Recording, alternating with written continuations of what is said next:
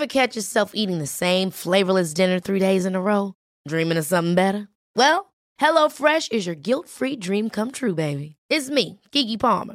Let's wake up those taste buds with hot, juicy pecan-crusted chicken or garlic butter shrimp scampi. Mm. Hello Fresh. Stop dreaming of all the delicious possibilities and dig in at HelloFresh.com. Let's get this dinner party started.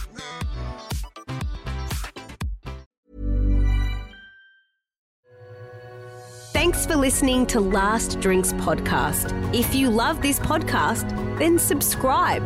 For more inspiration and to reach out, you can follow us on Instagram at Last Drinks Pod.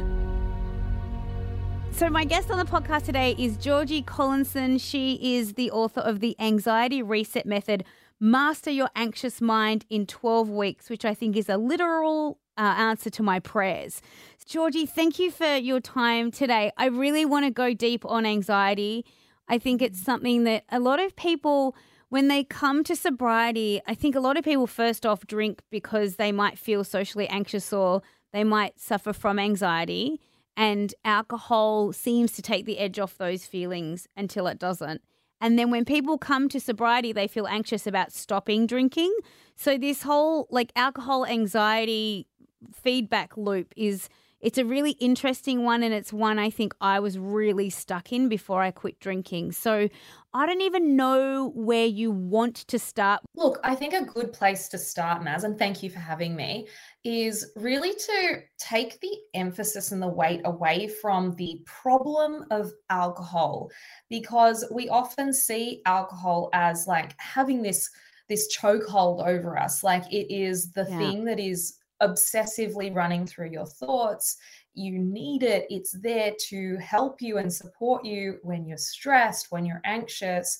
And when we take this away, it's really scary. But if we look at it through the context of any kind of addiction or any kind of coping mechanism, it's really just another one on the list alcohol, mm. food, Emotional eating is always a, a, a, very common one as well. We've got online shopping, we've got yes. sex addiction, porn, like all these other things are kind of in a way no different. Mm. It's just mm. that alcohol is one that very quickly we feel the effect of relief from our feelings. But what it's actually doing is it's numbing numbing us out from having to feel. 100%. Yeah. It's distracting us. And if we really want to shift this behavior, and firstly, no shame, no judgment, it makes so much sense that it's become the thing for you in your life, or mm. that there's been a period of time that it's been the thing, because everything in society, in popular culture, tells us, oh, I've had such a stressful day, I'm going to have a drink. Or, you know, we celebrate with alcohol. It is there for us when other people aren't. Mm. It's there for us to soothe us and be a loving parent to us when our little child within us is freaking out mm. or really sad or really scared. And the alcohol takes that feeling away and gives us comfort. And gosh, like when you don't know how else to comfort yourself and soothe yourself, yeah. Like thank God there's something. Right. But with the awareness, now it's time to shift and make a new choice. And you can mm. totally do that. And there is so much hope.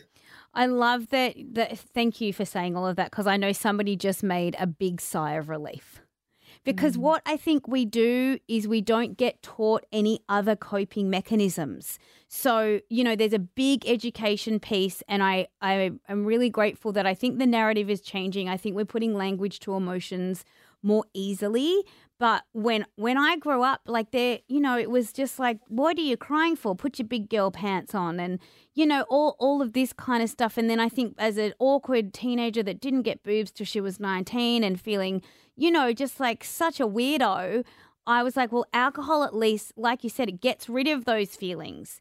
And yeah. what I've found in sobriety is sobriety isn't a magic bullet. Sobriety is really hard because you have to actually sit with those feelings you know, and actually you just get comfortable with being uncomfortable. And is that kind of, and I know anxiety is a really broad term, but is that kind of what anxiety can feel like for people? Is this, is it a mix of nervousness and it's sort of like energy, but we don't really know what to do with it. And so it feels uncomfortable to us. Yeah, totally. It, it's often people describe it as maybe a tightness in the chest, uh, butterflies in the stomach, Mm. but it could also be that we're so not really connected to how we're feeling that we don't even really notice it. We just remember later that, oh, actually, my shoulders are really tight, my jaw's quite sore Mm. because we've been clenching and holding on to tension all day long, but we're not really there with it. We're not present with it. So it's just those uh, later on, you can kind of go, oh, I must be stressed because of this. Or it's the overthinking as well, the circling thoughts that you can't seem to break. And really, the kind of anxiety that I mostly operate within in the in the realm with my clients is called high functioning anxiety. This is how high achievers, Guilty. the PhD. like so many people that I talk to. I mean, this is just our, in many ways, our, our normal quote Mm. unquote society is glorifying what is high functioning anxiety, never resting, not stopping, being as productive as you can, and Mm. trying to show up as this smiley, happy person every single day when that is not what being a human is all about. Mm. You know, um, when you say that, I just have this picture of. So I have a four year old, and he really loves watching the movie Inside Out, which I just love that he loves that.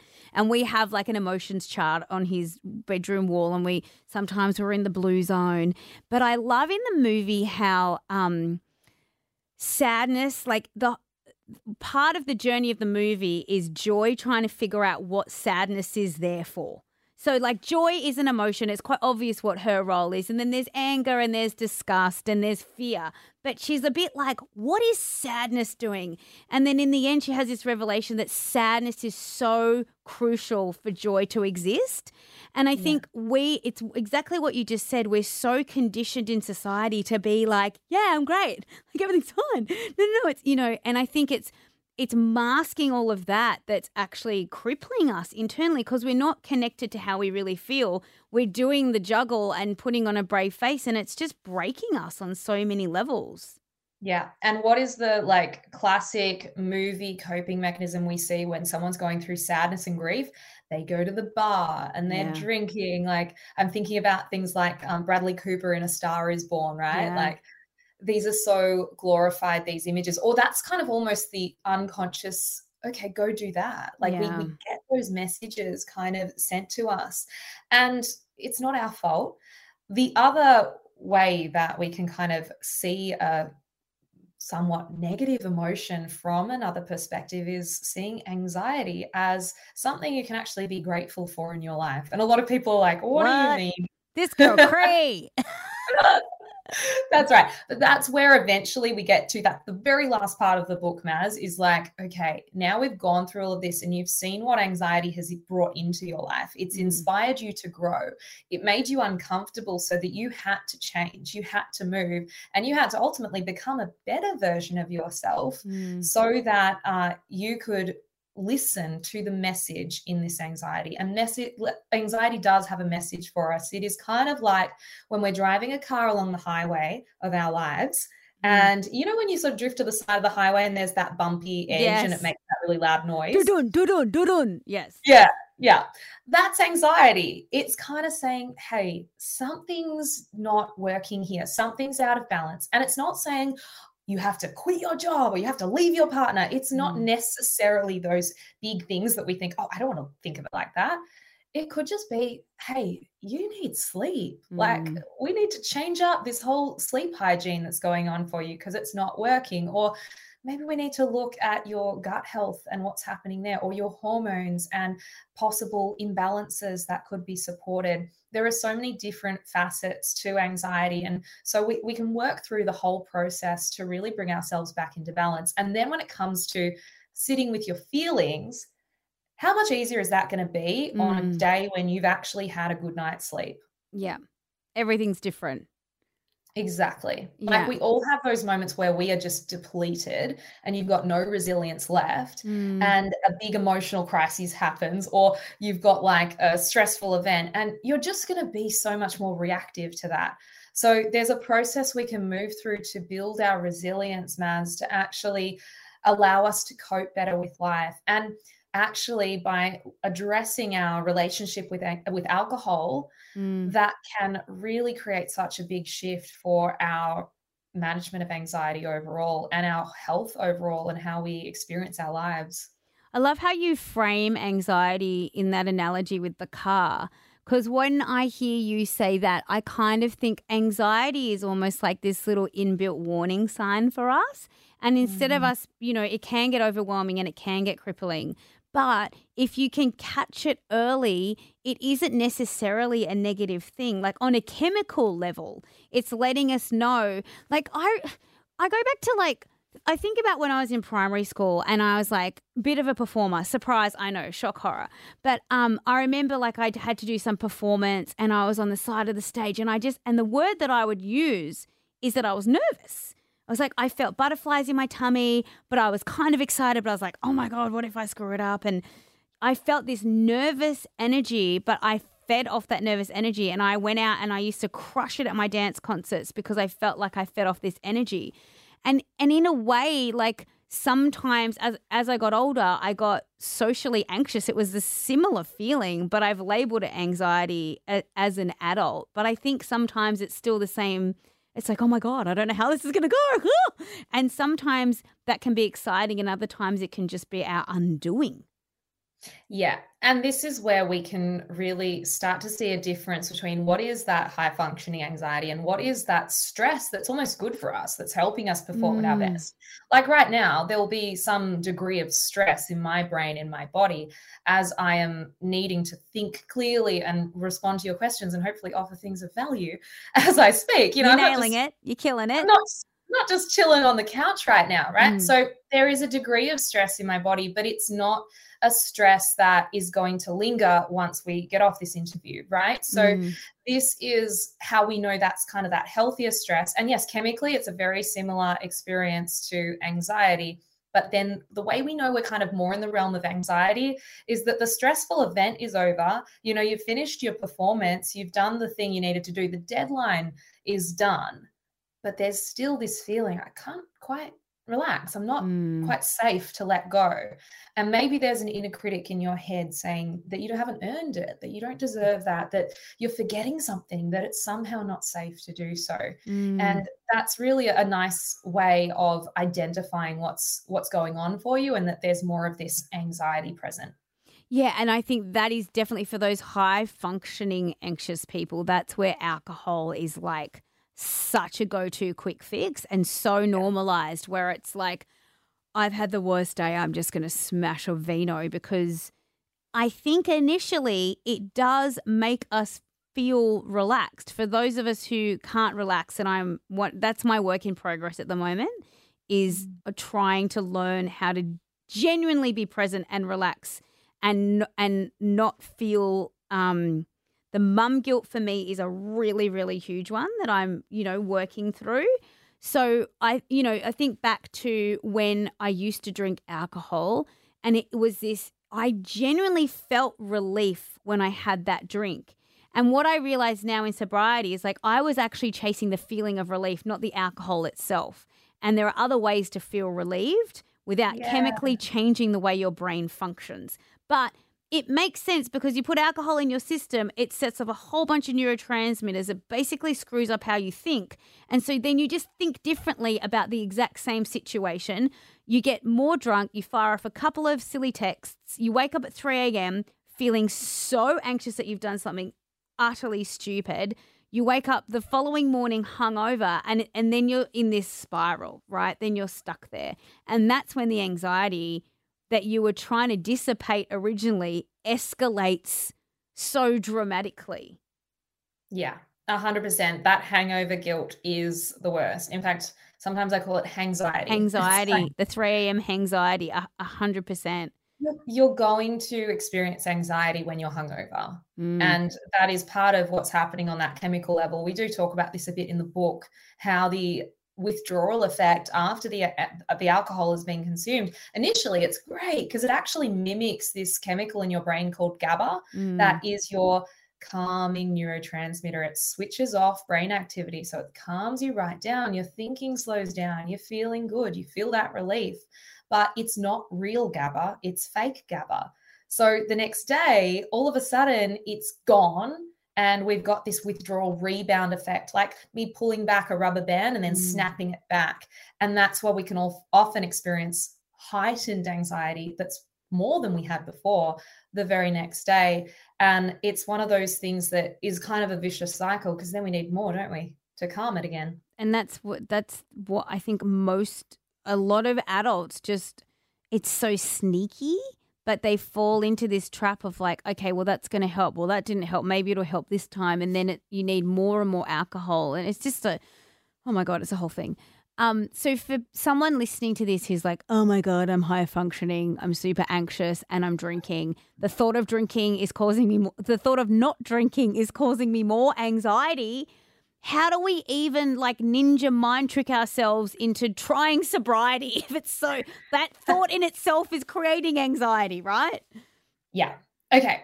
I want to offer to anyone who's really in that struggling place, or maybe you've newly made the decision that you're going to commit to this, or you're just trying to get, muster up the courage because it's a really courageous move to it's make. Huge. it's huge. Yeah. Yeah. And honoring that for anyone who's in that place. But let's just try a bit of a reframe here because I honestly, when someone's at that rock bottom place, mm. I feel so excited for them because you're hitting brick walls in your life. And that's because life wants you to move in a different direction. And that new direction is let's find a new way because there's a better way to do it than what you've been trying so far. What you've been trying so far to get through and cope mm. has worked up to a point somewhat. But now let's use your awareness to upgrade, up level into a whole new you. So that's going to start with you acknowledging and understanding the process. What's happening here? Mm. I have mm. uncomfortable emotions that I don't want to feel. And so alcohol's been the thing that's been there for me. Mm. So we don't want to just take something away without giving you a similar comfort, a similar security blanket to what you've had. I think it's really cruel when we do that and we almost beat ourselves up like you don't have enough willpower or there's something mm. wrong with you. Yeah. My gosh, like we can't do that to people. We have to say, okay, here's what you're going to do instead. And the best thing you can do, I really do struggle in a way to come up with that one tip for anxiety because there's so there's much. so many, it, yeah. And there's so, I think it's such a spectrum and there's so many tools. Um, yes. Um, but I appreciate that you that I, I feel like you've got something for someone. It might not be for everyone, but at least it's going to help one person, which is the point of this podcast. Yeah, and I will I will share one in a second, but I will say with the book, what you've got is a tasting platter of yeah. everything. So you can just sample what works for you. You don't have to apply every single one, but try every one once and see how that works for you because different things are going to resonate for different people. Like there's cold showers. Now that does that's freaks some people out. Um, yeah. Other people absolutely love it. It's just adding 30 seconds of cold water to the end of a hot shower. It totally resets your nervous system. It calms you right down. It's amazing and so, super invigorating. So about six months ago, I I think I came across I was like, I don't know, I went on a Wim Hof bender on YouTube or something and I was like, oh my God, I'm gonna do cold immersion therapy. And so this is like in the dead of winter when I decided to do this. And I I was like, I'm gonna have a cold shower. I get up at four in the morning. I'm like, I'm gonna have a cold shower in the morning and to see if it, you know, does anything fun for me. And I swear to God, Georgie, I stood outside, like out of the water of the shower for like maybe five minutes going. and then I was like, okay, okay, okay. And then I jumped in. I was literally in the shower. It was a shorter shower, did not wash any of my parts. I just was like, this is so cold. Anyway, it was the next day I tried it again. And then I tried it again. And then I'm happy to report I have a cold shower every single morning for probably two minutes, and it is a game changer. Like it is. I swear I drink less coffee. I still have a few coffees because I do get up very early for breakfast radio, but it it's like total. But I've said that to people and they're like, "You're insane." Surely there's other things, but my point is, I tried a thing I was unsure about, and at first I was like, eh, but then I was like, "No, this is working for me," and I'm doing what works and this really tr- and now my husband does cold showers it's like a whole thing it's so cool there's this amazing flow on effect when we do stuff for ourselves Yeah. that just inspires other people. You don't have to tell them to do it, you just do it. yes And people notice that. And Yeah. it's really cool. Maz, you go, girl. That's thanks amazing. babe yeah i love Thanks it for sharing that. it Because it, yeah. Well, it, it like I said, it wasn't it wasn't an easy thing, and I was a bit like, what am I doing? But it, I genuinely feel, and look, I don't I don't have the research studies to show like how much dopamine's getting like spazzed into my brain when I have a cold shower, but I feel so good. So I'm like, well, that's good. It's free. so there's a few wins with this scenario for me and I'm enjoying it, right? Like I've actually learned to really enjoy it and and I love psyching myself up and getting in there in the morning. Yeah. And what you've spoken to is that transition from you totally not wanting to do this, having all this resistance to now just being you everyday is exactly what the whole process of mastering anxiety is about because it starts off so uncomfortable Yeah. and we're not used to it. It's just that it's unfamiliar. And then it Mm. starts to become more familiar. And I want to just acknowledge too, because a lot of us go, Well, I don't want to do all these uncomfortable things. Mm. Well, you're already uncomfortable because you're already experiencing all this anxiety and you're already in this spiral and this cycle that keeps going on and on. So, why don't we choose the discomfort and a discomfort that's going to help you grow and move in a direction that's way, way healthier for you and ultimately going to bring more joy into your life and bring you into a place of loving yourself and loving your life Mm. more. So, the thing I was going to mention, other than I love that we went on that cold shower spiel, but the thing that is a really like coming to my surface for me that I feel everyone needs to hear is that the tool to work with when you are feeling an uncomfortable emotion is really so much more about having some sort of comfort in that emotional realm. And you can give that to yourself. When we're little children we have all these moments that come up for us where we're freaking out or we're Mm. really sad or we're angry or feeling some kind of emotion. And we don't have anyone there to soothe us. There's just been some moments where we didn't get those needs met. Maybe you were told to take a shot of concrete or p- put your big girl boots on or whatever Mm. those things were. Or can't you just be happy? Or why are you doing this to me? I just want you to be good. You know we're sort of shamed almost from our feelings but little children cannot soothe their own nervous system. We actually need a parent a grown adult to come and give us a cuddle and just hold us while we feel and a lot of us had many moments where we didn't have that Mm. you might have had some moments where you did, but often there were these key moments that it didn't happen. So now that you're an adult and you know this and you understand this, it's time to reparent yourself. And you can do that by literally noticing that when you do feel a negative emotion, it could be anxiety, but it could be another one too. All you're needing in that moment really is something emotional. And it could be some words from yourself that are Mm. loving. It could be you reminding yourself, you know what? You are doing your best. You're doing such a good job, given all the things you're dealing with. What a great job you're doing. You're choosing to show up, you're Mm. trying, and I'm proud of you. And just saying it to yourself, it can feel so cringe. I know. So weird. Like I so many clients that come to me at the start, I'm like, say I love you in the mirror and rate out of 10 how comfortable that feels. And that's what we do is like part one of like the, the intake when they start. And so many people are just like total cringe, can't do it. But by the end, we make it familiar. Mm. And to be a person that can comfortably say to yourself, I love you in the mirror is so empowering because then we're not waiting for other people to say it to us anymore. Yeah. God, that's really cool. Because when you think about it, like, I'm just thinking about when my four year old has his meltdowns about, you know, because I cooked lasagna and he wanted freaking sausages or whatever it is.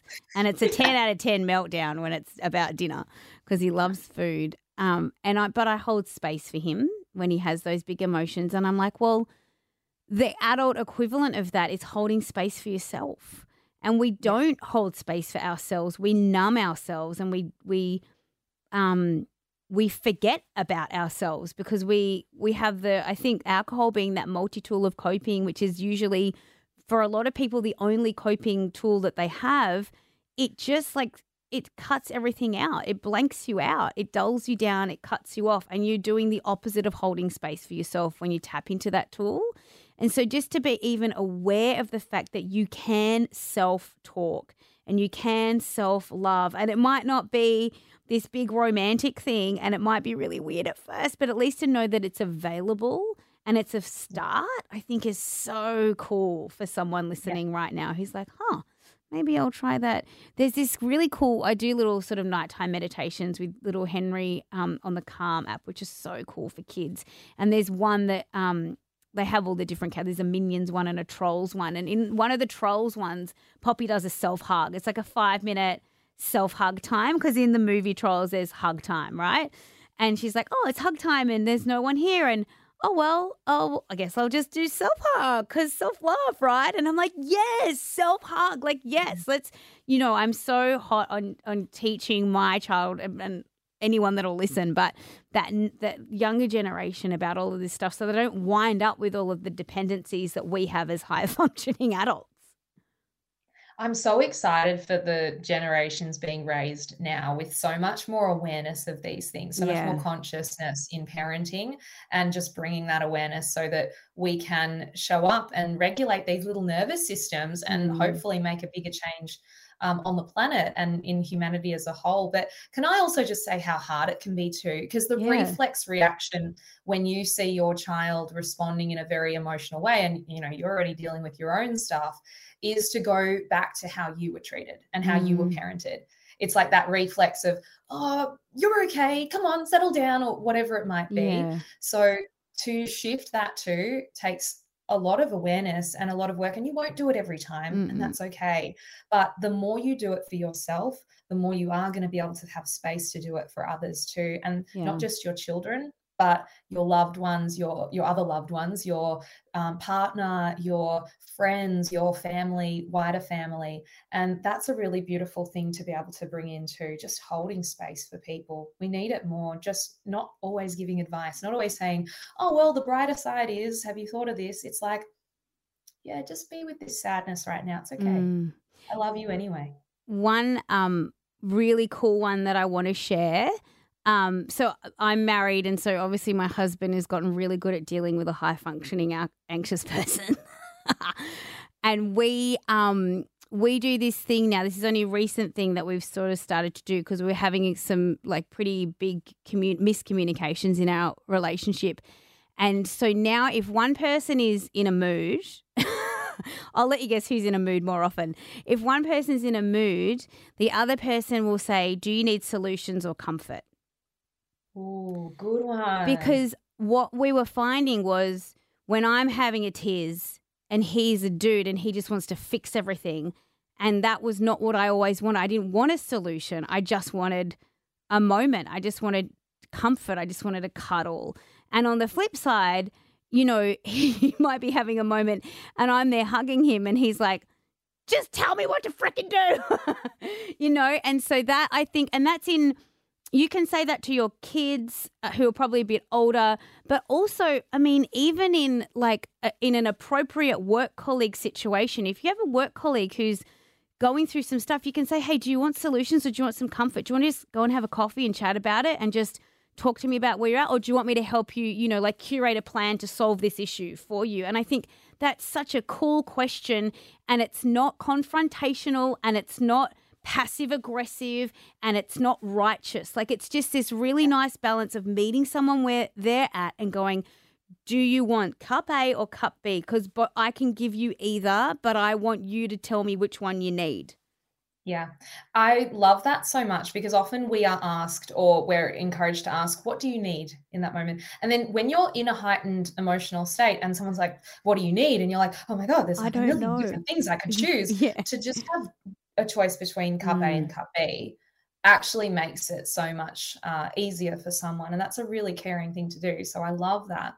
But going back, Maz, to what we can do for ourselves and Yeah. what that can look like, it could be you're driving in the car and you've got your kids screaming in the back, but you just take that moment while you're driving to say words to yourself like, You are doing such a good job. You imagine the little girl in you and you speak to her. You might have a little photo of her that you kind of keep somewhere and you just Mm. say, Hey, I love you you're doing your best you're a great person you do you're a great mum and the more we say this to ourselves the more we make that true for ourselves as well I love that. That's so powerful.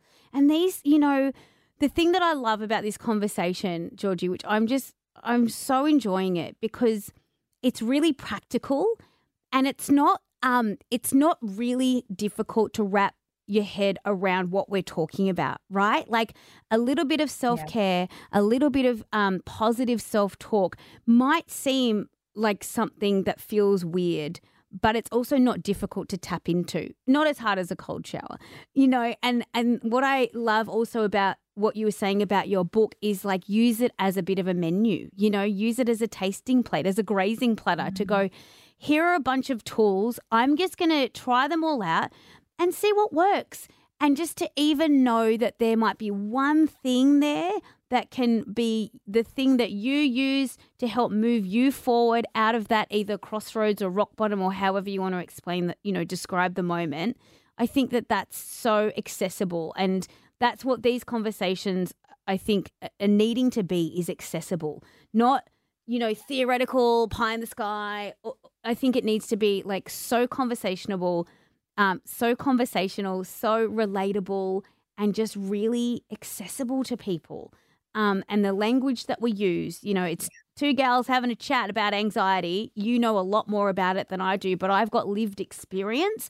So I hope that this conversation is, you know, it's really mirrored in what people are going through. And it's the kind of conversation that they can go, oh my God, it was like eavesdropping on a conversation I needed to eavesdrop on.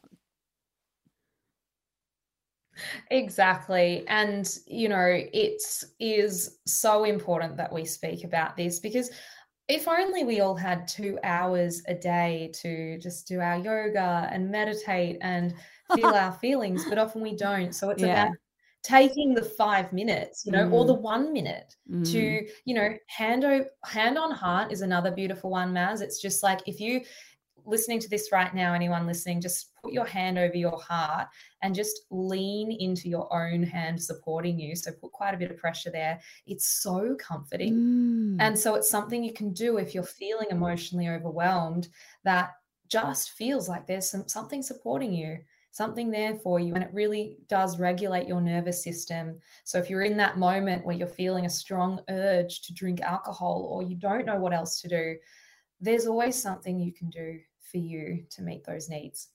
Georgie, thank you so much. Georgie's book is called The Anxiety Reset Method Master Your Anxious Mind in 12 Weeks. Um, and I also love that the endorsement that you have is from one of my favorite human beings on the entire planet, Sarah Wilson, who says, An approachable program I wholeheartedly believe actually works. And you, you couldn't get a more spot on endorsement from Sarah from Sarah because this is this is her world too, right? Anxiety is like she's got so much lived experience. So I I just love that so much. Thank you, Maz. That was such a special thing that Sarah um, shared reading the book, and, and it's just beautiful. So I'm so happy it's out in the world for people. Thanks for listening to Last Drinks Podcast. If you love this podcast, then subscribe. For more inspiration and to reach out, you can follow us on Instagram at Last Drinks Pod.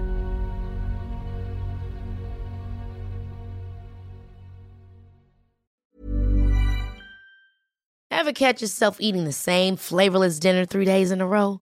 Dreaming of something better? Well, HelloFresh is your guilt free dream come true, baby. It's me, Keke Palmer. Let's wake up those taste buds with hot, juicy pecan crusted chicken or garlic butter shrimp scampi. Mm. Hello Fresh. Stop dreaming of all the delicious possibilities and dig in at HelloFresh.com. Let's get this dinner party started.